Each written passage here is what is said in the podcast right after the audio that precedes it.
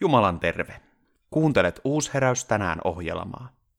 Uusheräys on lestadiolainen herätysliike, joka toimii koko Suomessa. Mutta millainen herätysliike Uusheräys on? Tässä ohjelmassa tutustumme Uusheräyksen ihmisiin, toimintaan ja arvoihin. Kalajoen opisto täyttää tänä vuonna 80 vuotta. Ja tänään tässä Uusheräysohjelmassa olen saanut Rauno Junttilan keskustelemaan vähän opistosta ja elämästä opistossa. Rauno, tervetuloa tähän haastatteluun. Kiitoksia, kiitoksia. Ja minun nimeni on Eeva Pouke. Todellakin Rauno, äitisi ja isäsi olivat siellä opettajana ja Kalajan opiston piha on sinulle tuttu piha. Kerrotko, millä tavalla se on sinulle tuttu? No ihan siitä lähtien, kun kävelemään on oppinut, niin on kävellyt sillä opiston pihalla. Ihan, ja asunut siinä opiston pihalla vuoteen 55 asti.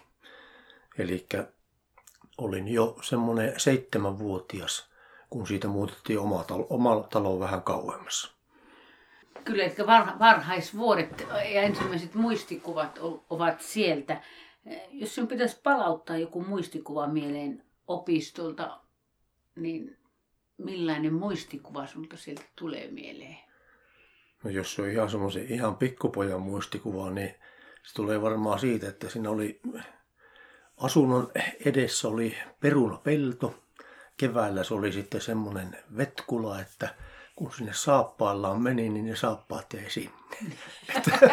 Ainakin semmoinen muisto tulee heti mieleen. Kyllä, eli puhutaan 50-luvun alkua, eletään Suomessa vielä hyvin vahvasti maalais elämää ja maasta, sanotaanko näin omavaraisia ollaan vielä. Oliko opistokin oli omavarainen jollakin tavalla? Opistolla oli, oli siihen aikaan vielä tontilla tilaa ja siinä oli perunapeltoja kahdellakin puolella. Oli marjapensaita, oli kasvihuone ja siinä tosiaan kasvatettiin, sitä en osaa sanoa, että kuinka pitkälle ne riitti, mutta kyllä sitä koko opiston penskalauma ja vähän aikuisiakin kerättiin niitä perunoita syksyllä pellosta ja pantiin perunakellariin. Niinpä. Äh, puhut penskalaumasta, sä oot siis äh, Arturi ja Fanni Junttilan yksi poista. Teitä oli... No meitä oli seitsemän lasta kaiken kaikkiaan. Kuusi poikaa ja yksi tyttö. Joo, että siinä jo joukkoa oli jo muita lapsia lisänä. Kyllä, sitten oli Torvisella melkein vastaava määrä rehtorilla, silloisella johtajalla. Ja sitten oli vielä maatalousopettaja myöhemmin, jolla oli myöskin muutama lapsi. Että pian meillä toistakymmentä lasta siinä oli yhteensä. Opisto eli silloin niitä ensi, ensi vuosia perustamisensa jälkeen. Miten, jos ajattelet aikaa, niin suhtauduttiin lapsiin silloin siellä opistolla? En, minusta tuntuu, että se oli, se oli tuota, suuri elämänmerkki opistolle, että siellä oli niitä pieniä lapsia sitten tietenkin näiden opiskelijoiden lisäksi. Joo. Eli se oli hyvin positiivista sitten se suhtautuminen lapsiin. No varmaan siihen aikaan, aika, aikaan tuota näitä iso, isojakin perheitä oli paljon ja varmaan mm. toivottiin, että on isoja perheitä, koska sieltähän se väestömäärä pikkuhiljaa on sitten kasvanut. Niinpä.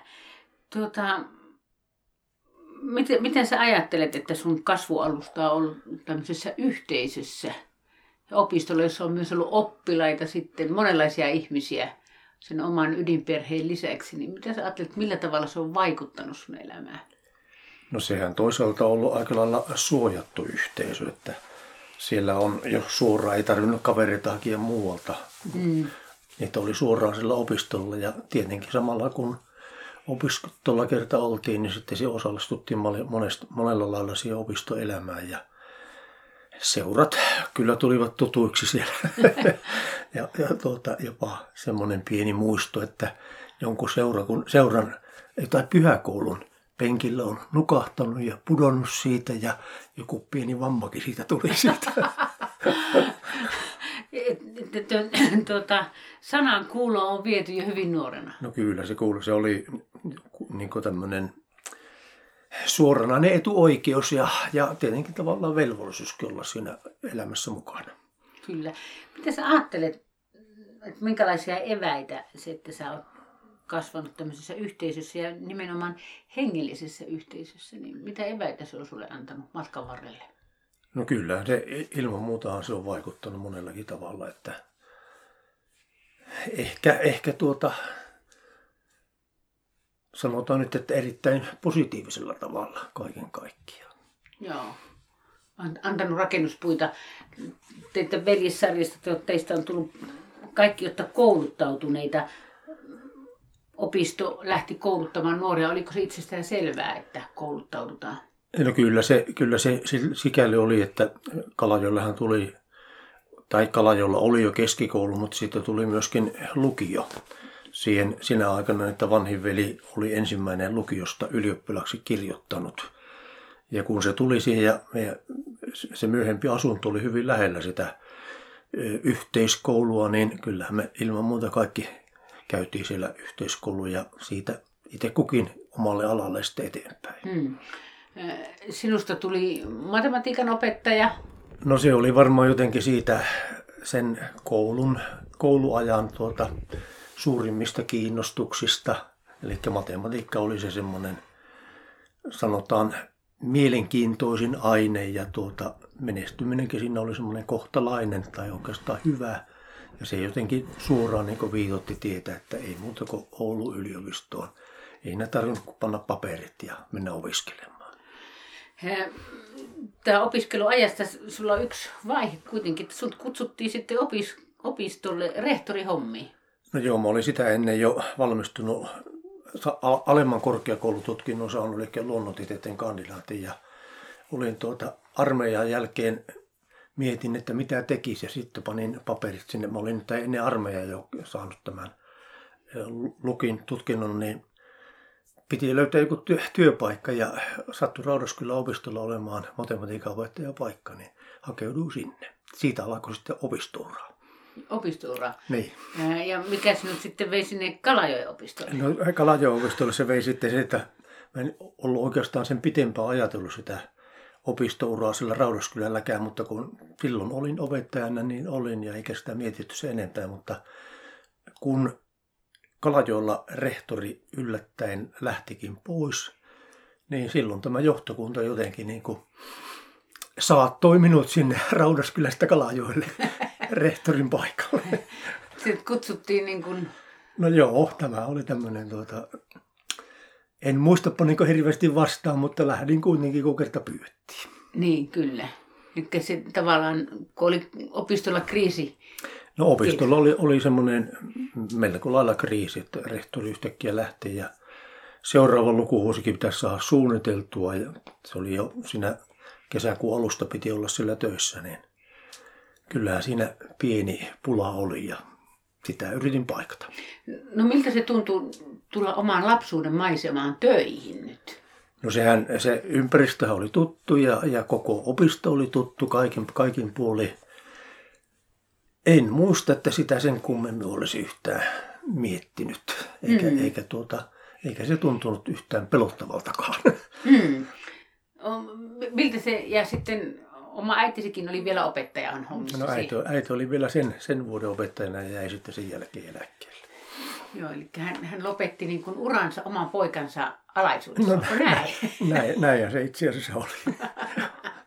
no, jos sun pitäisi ajatella, nyt opisto on kasvanut ja mennyt eteenpäin ja elämä sykkii kovasti siellä. Miten sä ajattelet tämän 80 vuotta, mikä merkitys sillä on ollut sille ympäristölle ja Kalajoelle? No siinä, silloin niihin aikoihin, kun opisto sinne perustettiin, niin siinähän oli rakentamista ensin. Ja sitten kun sinne tuli heti ensimmäisenä vuosina jo 40-luvulla runsaasti oppilaita, niin sehän työllisti Kalajoilla isoa joukkoa. Mm. Se oli oikeastaan aika merkittävä laitos Kalajolla siihen aikaan ja myöskin myöhemmin. Mm. Mitä mietit, mitä, mikä merkitys sillä on ollut hengellisesti? Kalajoen opistoa seisoo tärkeällä paikalla. Siellä on Kalajoen käräjät tuolla paikalla joskus vietetty. Mitä sä mietit niin kuin hengellisesti sen merkitystä? No kyllähän se kristillinen opisto ja nimenomaan se, että sillä oli tämmöinen taustayhteisö, uusi heräys hengellinen yhteisö, joka tuota oli myöskin siihen aikaan hyvin vahva. Niin kyllähän sillä oli Kalajoen tämmöiseen hengelliseen elämään suuri merkitys. Sekä, sekä niille opistossa olleille oppilaille että koko ympäristölle. Joo. Ja entä suhteet seurakuntaan? Suhteita seurakunta oli se, että opistolaiset kävi joka, joka, päivä, joka sunnuntai kirkossa. Niin. Ja, ja tuolta silloinen johtaja Mikko Torvinen oli myöskin aina välillä siellä seurakuntaa pappia tuuraamassa ja sillä tavalla oli erittäin hyvät yhteydet seurakuntaan. No, eli se, että se on myös seurakunnan rakentaja, on ollut niin alusta asti se il, kuva. Il, joo, il, ilman muuta se on seurakunnan osa ollut koko ajan. Joo. Tuota, Uusheräisen tunnetaan lähetystyöstä. Tuliko se siellä opistolla millä tavalla näkyviin? Sehän, sehän tuli sillä tavalla jo näkyviin, että muistaa oikein elävästi näitä lähetysseuran vierailijoita, joilla siihen aikaan oli sitten vielä joillakin näitä elokuvia näytettävänä. Ja siellä ainakin tämä erämaa elää ja jotakin vastaavia oli kyllä meillä jo poikasen tällä katsottavana. Että sieltä on saatu myös tämmöisiä kimmokkeita. No ehdottomasti kyllä. Siellä on lähetysseuran näitä suuria, suuria lähettäjä ollut käymässä vuosittain. Joo. No sulla on siis lapsuudesta asti kontaktipinta ollut sinne eh, opistolle ja nytkin se on varsin tuttu paikka edelleenkin. Kyllähän se on, on tuota, itse asiassa olin, olinko peräti 30 vuotta sitten sieltä rehtoriuran jälkeen niin johtokunnassa. Mm. Että siinä, sillä tavalla tietenkin se koko aika pitkä kaari on ollut siinä suoraan oikein mukana siinä opistoelämässä. Hmm, se on sinulle tuttua. Jos sun pitäisi vähän visioida tulevaan, niin mitä sä ajattelet, onko tämmöisellä kristillisellä opistolla merkitystä tuleville ajoille? No ainakin tällä hetkellä ja, ja viime vuosina siellä on riittänyt opiskelijoita ihan, ihan riittävästi. Ja sitten vielä lisänä on tämä, nämä lyhyt kurssit, joilla hmm. monen, monen, monenlaisia asioita käsitellään ja, ja ihmiset pääsevät sinne tämmöisen erilaisten harrastusten ja sitten tämmöisen kristillisen elämän piiriin. Mm. Jos nyt saisit sanoa kuulijoille, miksi kannattaa tulla opistolle, niin mitä sanoisit? No siellä, siellä kyllä pääsee rakentumaan oikein hyvällä tavalla. Hyvä. Tähän on hyvä lopettaa. Kiitos Rauno Junttila tästä äh, keskusteluhetkestä.